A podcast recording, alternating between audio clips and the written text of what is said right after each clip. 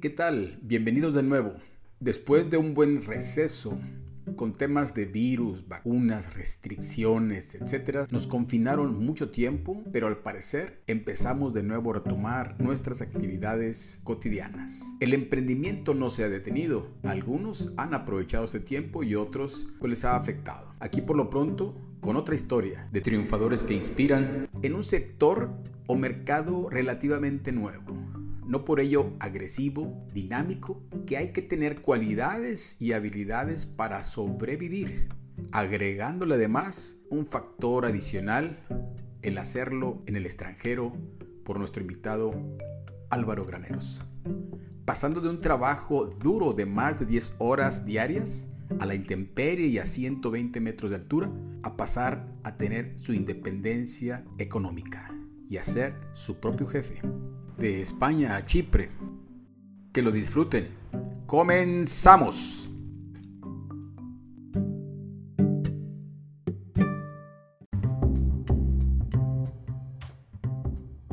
Y bueno, en esta ocasión de nuevo brincamos el charco al otro lado del planeta. Estamos en Monterrey, México. Bienvenido Álvaro, este tu espacio. Agradecemos la oportunidad de poder compartir su historia y pues un momento dado que pueda ayudar a otras personas que estén en una situación parecida o de incertidumbre.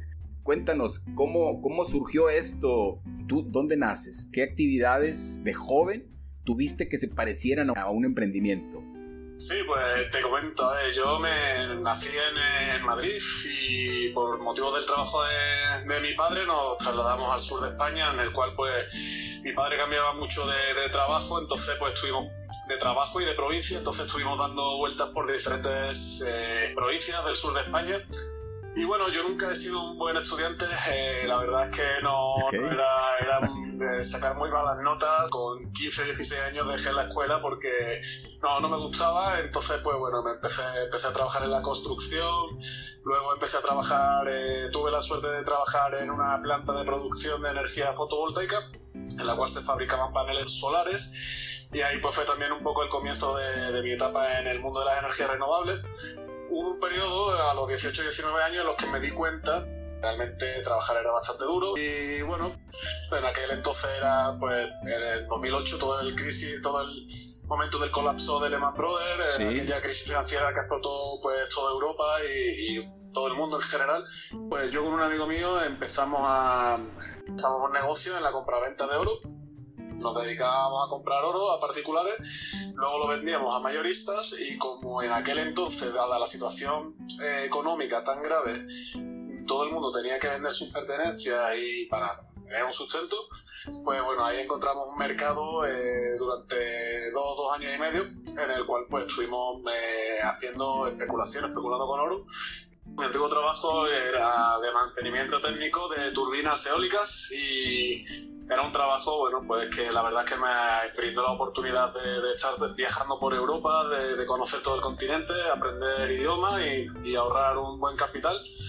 Pero sí que es verdad que era un trabajo muy, muy sacrificado porque al final eh, pasaba fuera de casa nueve meses, diez meses al año. Era un trabajo de lunes a sábado, trabajando entre 10 y 12 horas diarias. Y bueno, era un trabajo en el cual pues yo sabía que si iba prolongando en el tiempo, era muy probable de que me acomodase y pues bueno, pasar mi vida en, un trabajo tan físico pues me desgastaría mucho. Llegó un punto de inflexión en el cual eh, yo había entrado con un objetivo económico y cuando lo cumplí decidí aventurarme eh, en el mundo del trading, de los mercados financieros, criptomonedas, etcétera debido a que gracias a un amigo de mi hermano pues conocí todo este mundillo y empecé ya pues a desenvolverme en él, a encontrar pues una puerta abierta para el cual había sido mi sueño, ¿no? Que aparte de viajar, eh, era viajar pero sin tener que trabajar para un tercero y ser mi propio jefe, no, no, no tener eh, a nadie por encima mía que me estuviese dando órdenes y poder disfrutar más de mi tiempo. Entonces, pues fue ahí José Luis cuando me decidí a aventurar en el, en el mundo de los mercados financieros.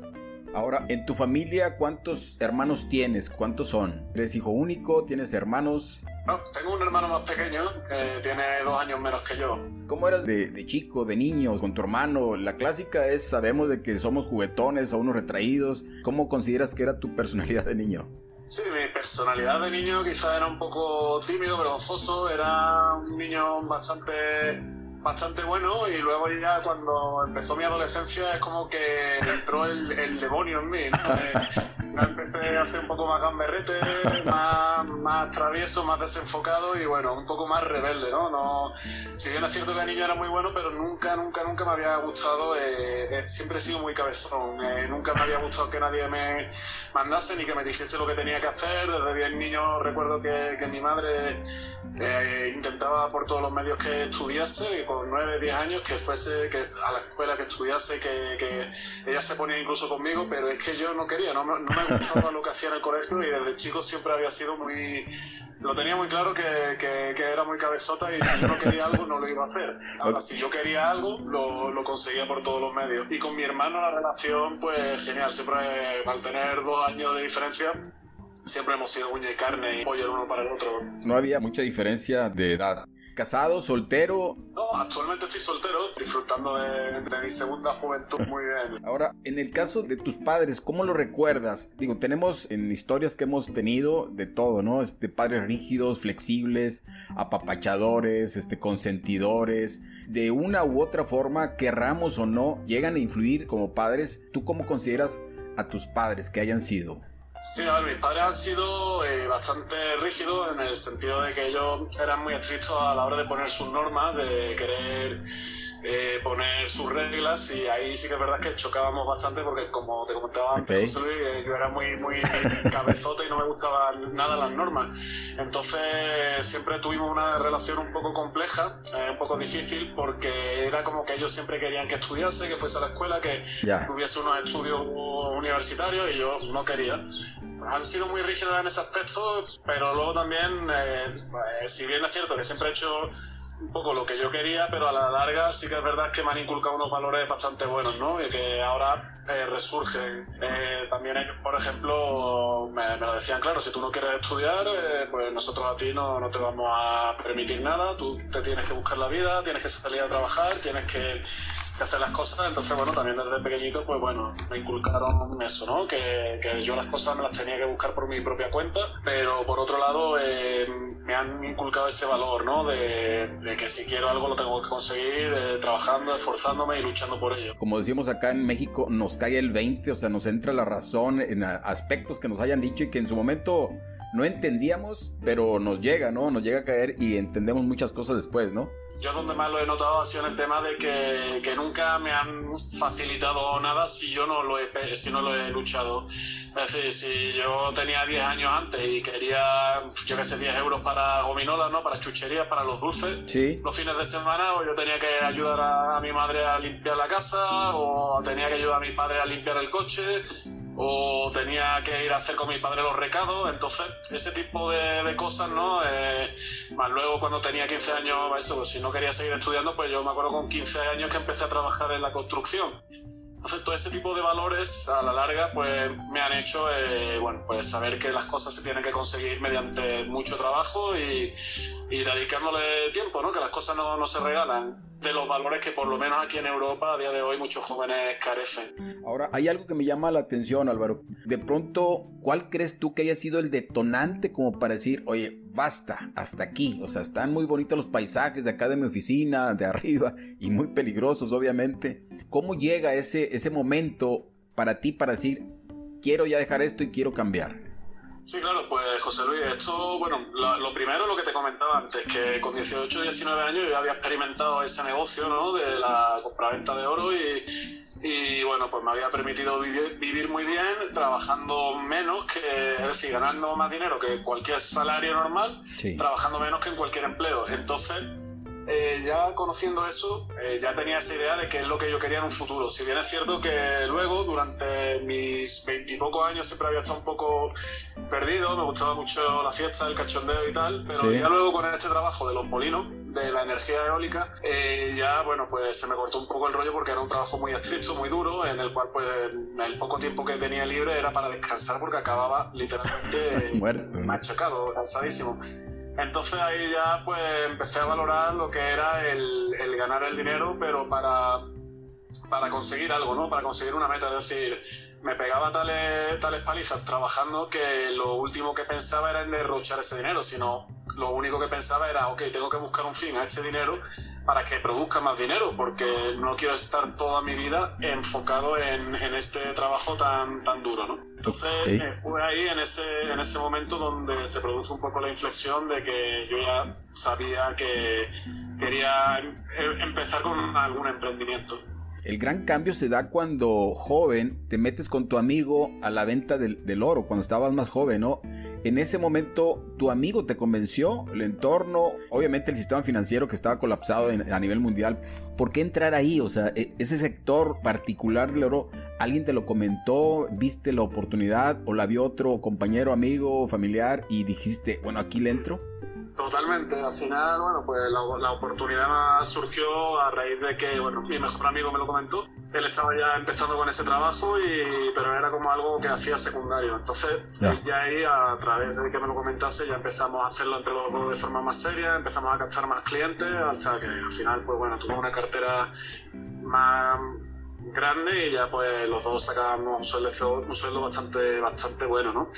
Al ocurrir todo esto mediante la crisis del, del 2008, eh, evidentemente pues tampoco había mucha más oferta de trabajo, entonces era o coger todos mis ahorros y lanzarme a, a la aventura, ¿no? A probar a ver qué salía o simplemente, eh, pues bueno, quedarme en casa sin hacer nada y fundirme mis ahorros. Entonces, pues bueno, decidí arriesgar a ver eh, cómo salía y la verdad es que, bueno, pues gracias a Dios todo salió perfecto. En ese tiempo mucha gente perdió fortunas, otros lo aprovecharon como oportunidades en tu caso y otros que pasó desapercibido. Definitivamente que cada uno trae visiones diferentes de cómo capitalizar lo que cada uno pueda vivir. En el caso de, aparte de tu amigo, para tu forma de ser y lo que estás haciendo actualmente, ¿hay otras personas que han influido en tu forma de pensar, de tomar estos retos, estos riesgos? Eh, sí, sí, sí. Eh, bueno, mi tío, eh, tengo un tío mío que, bueno, mi familia ha sido una familia humilde. Y este tío mío venía, eh, bueno, toda la familia por parte de mi madre han sido peluqueros mi abuela era peluquera, eh, mi madre, mi tía y, y, mi tío también. Lo que pasa que mi tío pues no se conformaba con simplemente trabajar en el salón de belleza de barrio, ya. sino que él pues tenía una visión de que quería prosperar, él quería abundancia, era, tenía una mentalidad muy abundante. Y él siempre pues empezó a, bueno, él creo, se empezó a formar bien en una, en, un, en una academia de peluqueros más exclusiva en la cual bueno, le dieron una formación muy buena y él se dedicó a la peluquería eh, de alta gama, en un servicio de exclus más exclusivo. Y bueno, pues con el tiempo llegó a tener cinco o seis locales en las mejores zonas de Madrid, los cuales pues le permitía vivir eh, de una forma muy, muy buena, ¿no? Él, vivía en la urbanización donde viven los futbolistas del Real Madrid, eh, los políticos, etcétera. Y claro, eh, a mí cuando me contaba su historia de cómo había empezado y después viendo mis orígenes, ¿no? viendo a mi abuela, viendo a pues que venían de una familia humilde, pues como siempre una, una inspiración, porque yo siempre quería pues, vivir como vivía mi tío, que él tenía tiempo libre, siempre estaba jugando al pádel, evidentemente detrás de él había mucho trabajo, pero eh, en ese momento pues yo veía solo pues eso, ¿no? el tiempo libre, los días, su forma de vida tan buena, claro, yo quería eso, yo quería eso para mí. Creo que ha sido la influencia más grande que he tenido okay. de, de, emprendimiento, sí, sí, en el sentido de que yo quería conseguir eh, algo como él. Ve veías la parte bonita, ¿no? Este, el glamour, este, el juego, el tiempo libre, ¿no?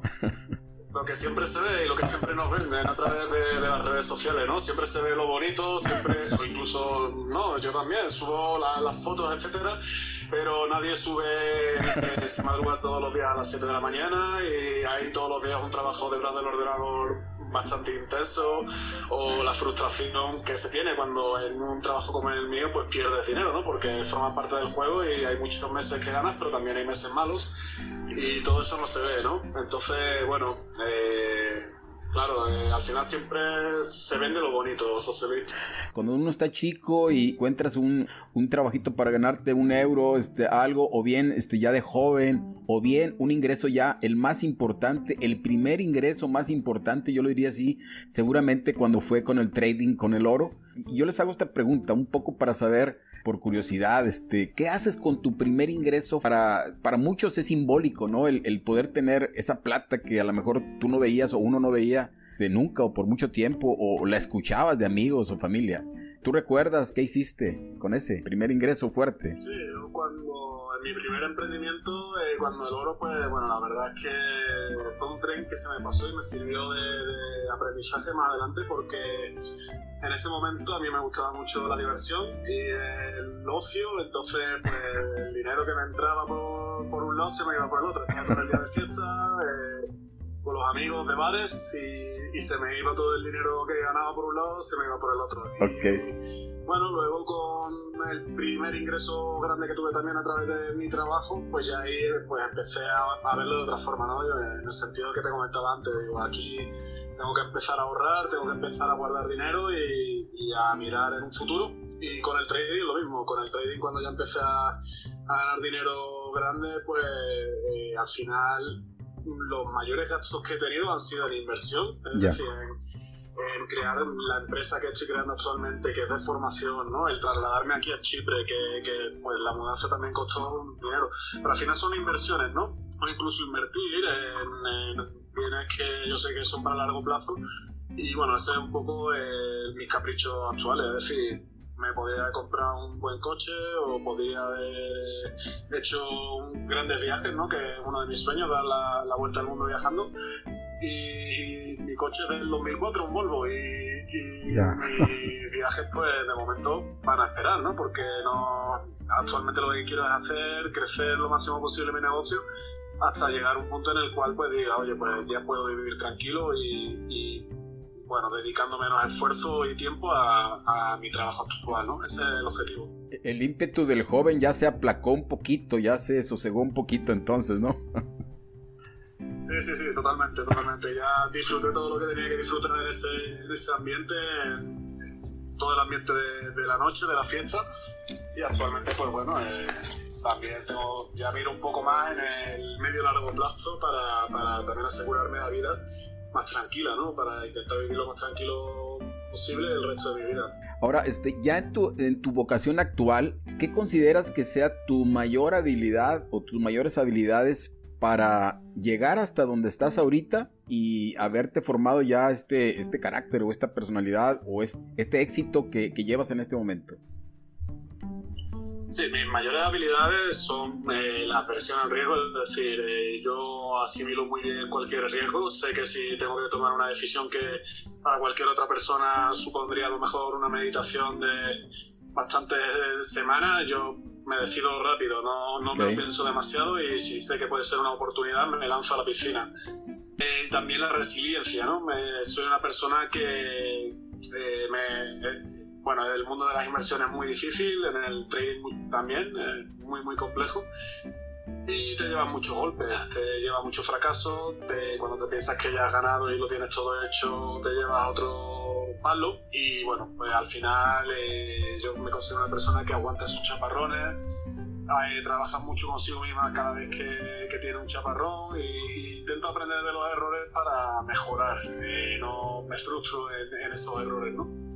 Creo que son mis dos principales habilidades, el, lanzarme a la piscina cuando se me plantea la oportunidad y luego el, ser resiliente a la hora de, afrontar las adversidades. Sí, yo, yo he comentado en diferentes eh, lugares, reuniones, este, foros, que cada uno de nosotros tenemos habilidades que hasta que las conocemos bien, se hacen nuestras fortalezas, eso lo podemos capitalizar. Hay gente, y yo te decía que esto no es para todos, estarás de acuerdo, que hay gente que tiene más temor, incertidumbre, piensa mucho, no es para ti, o sea, por mucho que escuche a alguien, este, como tú, pues si no tienes esas características, difícilmente va, va a sobrevivir, ¿no? Hablando de las habilidades que, se llegan a tener para que te ayuden precisamente, ¿verdad? Y cuando uno las conoce, esa es la, tarea o la labor más fuerte. Eh, evidentemente no todo el mundo tiene las mismas habilidades y bueno, eh, son habilidades que tenemos que aprender de ellas, darnos cuenta más tarde, más temprano y aprender a, como tú dices, a capitalizarlas, ¿no?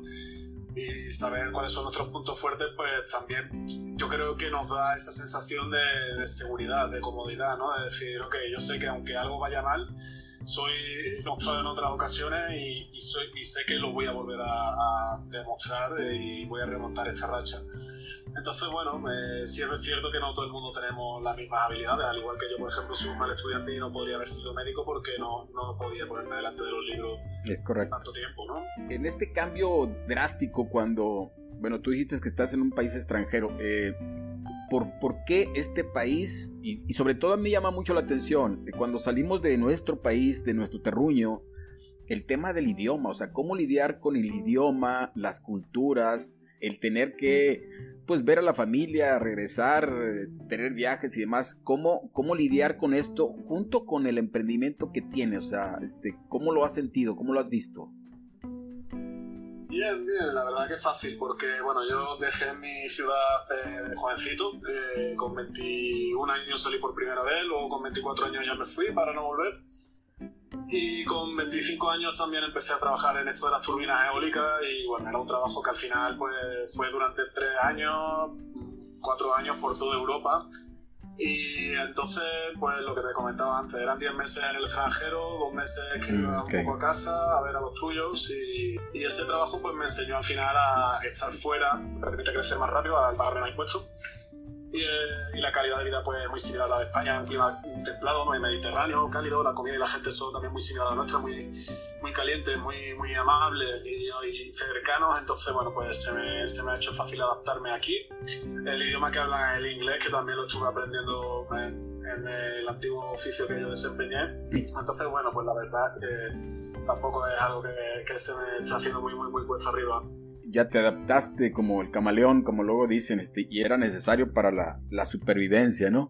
Dentro de este proceso que estás teniendo, que, que, has, que estás viviendo, mejor dicho, sé que ha habido dificultades, seguramente se presentan retos, dificultades, eh, para ti, ¿qué ha sido lo más difícil este, para llegar a este punto y que también eh, permitió, obviamente, destacar lo que tú mencionas de la resiliencia? Porque no hay resiliencia si no hay fracasos, si no hay fallas, si no hay problemas fuertes. Entonces, ¿tuviste algo que superar que este, te costó mucho? Sí, totalmente. Yo cuando empecé en este mundo entré con una expectativa muy grande. El marketing en el mundo del trading es muy agresivo, te venden un sueño fácil de alcanzar, rápido, en pocos meses puedes estar ganando dinero en los mercados financieros y nada más lejos de la realidad. Dejé mi trabajo e invertí el 50% de mi capital sin tener ningún tipo de experiencia cuestión de un año había perdido el 75% de esa inversión, pues era derrota tras derrota, en ningún momento tiré la toalla.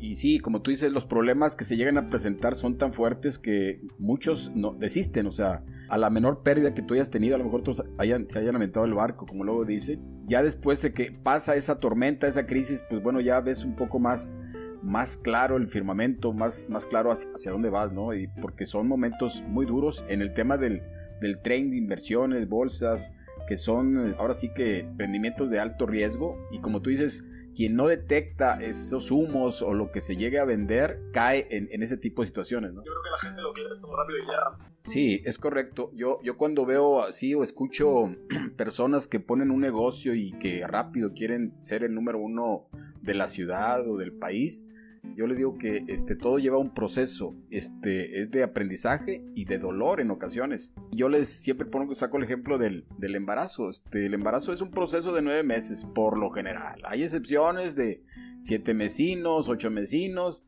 pero este todavía no existe este que oye echa la gotita y al día siguiente ya tienes el bebé no o sea eh, no se puede al menos con la genética actual que y tecnología actual que tenemos.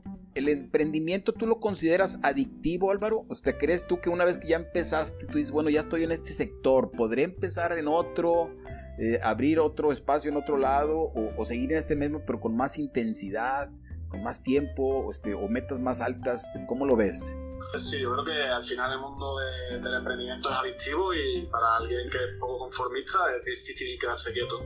¿Crees que hay señales para saber que ya estás en el límite y que ya no hay que, hay que buscar más? ¿O esto es permanente? ¿Cómo crees? Hombre, yo de momento no, no he visto la señal.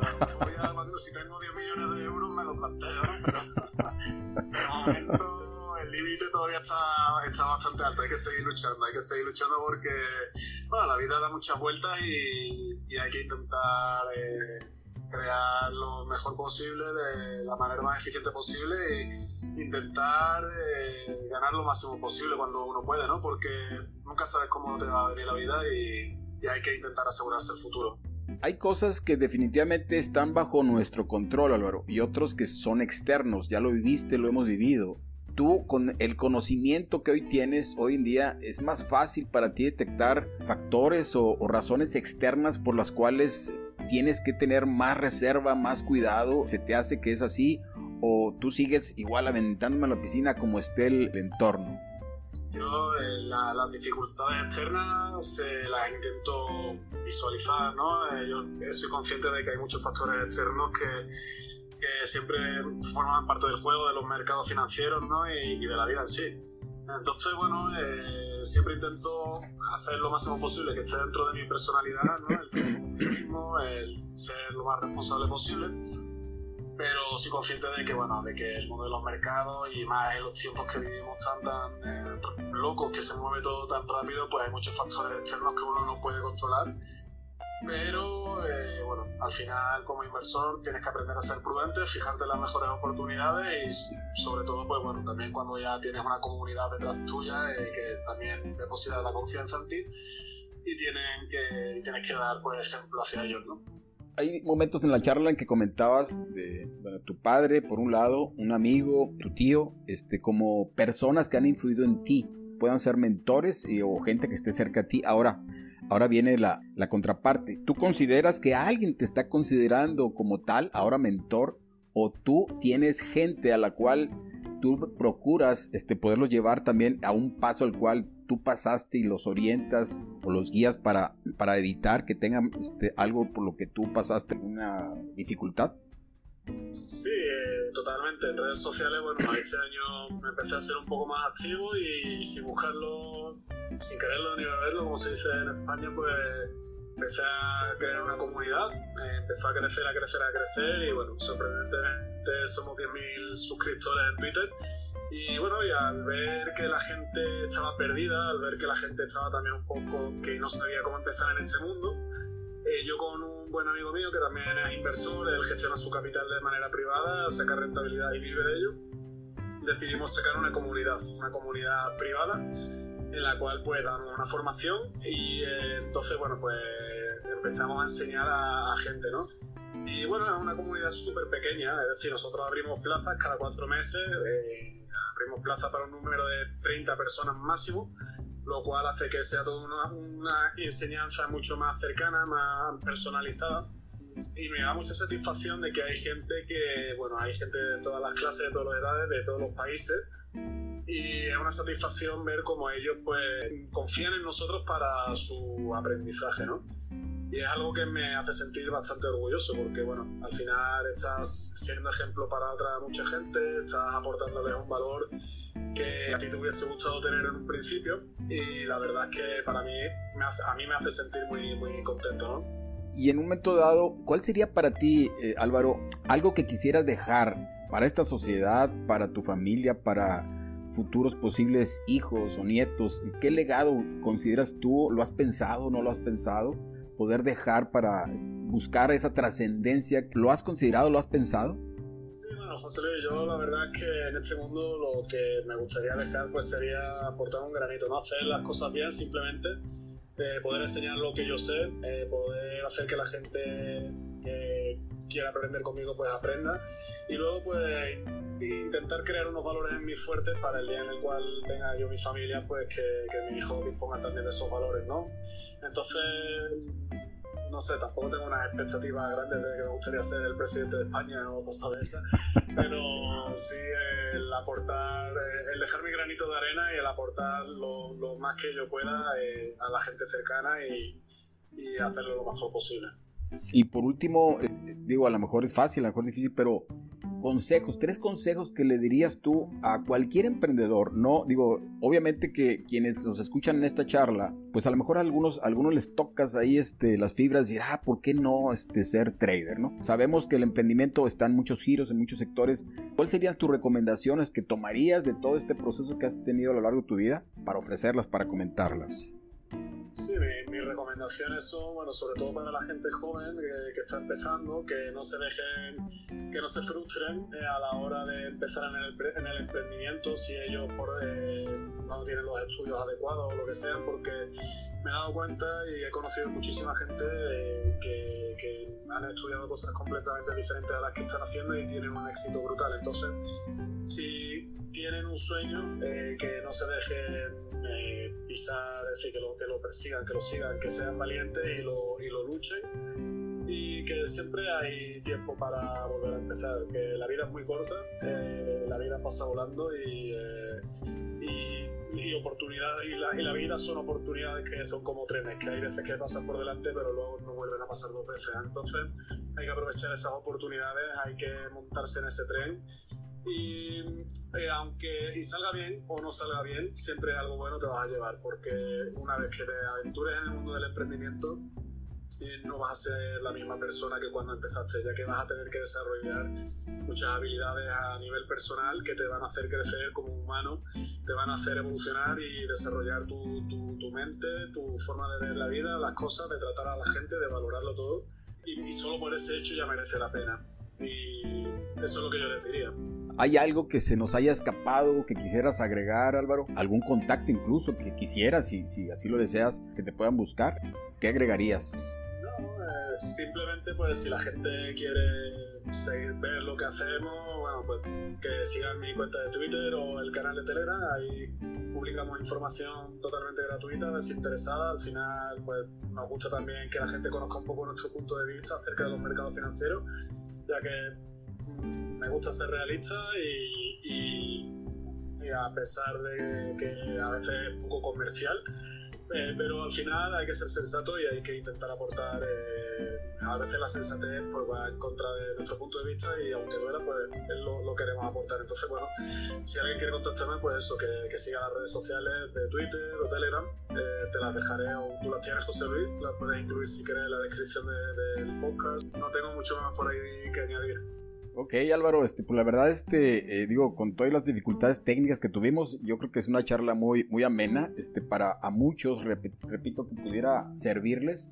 Agradecerte el tiempo. Sé que cuando estamos en estos horarios cambiados, diferentes, este, es, es difícil ya habrá oportunidad, ojalá, de, mantener el contacto y demás. Y eventualmente nos daríamos una vuelta por allá. Ojalá coincidamos. Pues desearte el mejor de los éxitos en lo que vienes haciendo. Y pues estaremos pendientes de tus redes también. Eh, con gusto las, las compartimos también con la gente. Y pues nada, dejarte este, un abrazo y, y, pues de nuevo agradecerte esta oportunidad de poder compartir tu historia para toda esta gente que nos sigue en este podcast. Muchas gracias, José Luis. Nada, gracias a ti y por supuesto, avísame cuando estés por Madrid a, a ver si me cojo el vuelo y, hacemos por vernos por ahí para tomarnos unas cañas. Y nada, un placer, una conversación súper amena, eh, una entrevista muy, muy profesional y, y nada, es lo mismo, desearte muchos éxitos con el podcast, desearte muchos éxitos también en todo y por supuesto mantenemos el contacto. De acuerdo, muchas gracias, un abrazo y hasta pronto, Álvaro. Chao, chao, José Luis, hasta pronto. Chao, bye.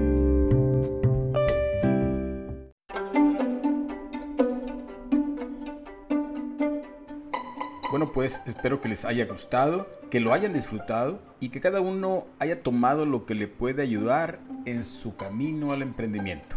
Que cada uno pueda identificar sus propias habilidades y fortalezas. Sabemos que en esto del emprendimiento no hay recetas para lograr el éxito, pero sí factores constantes y comunes en cada una de las historias que hemos escuchado.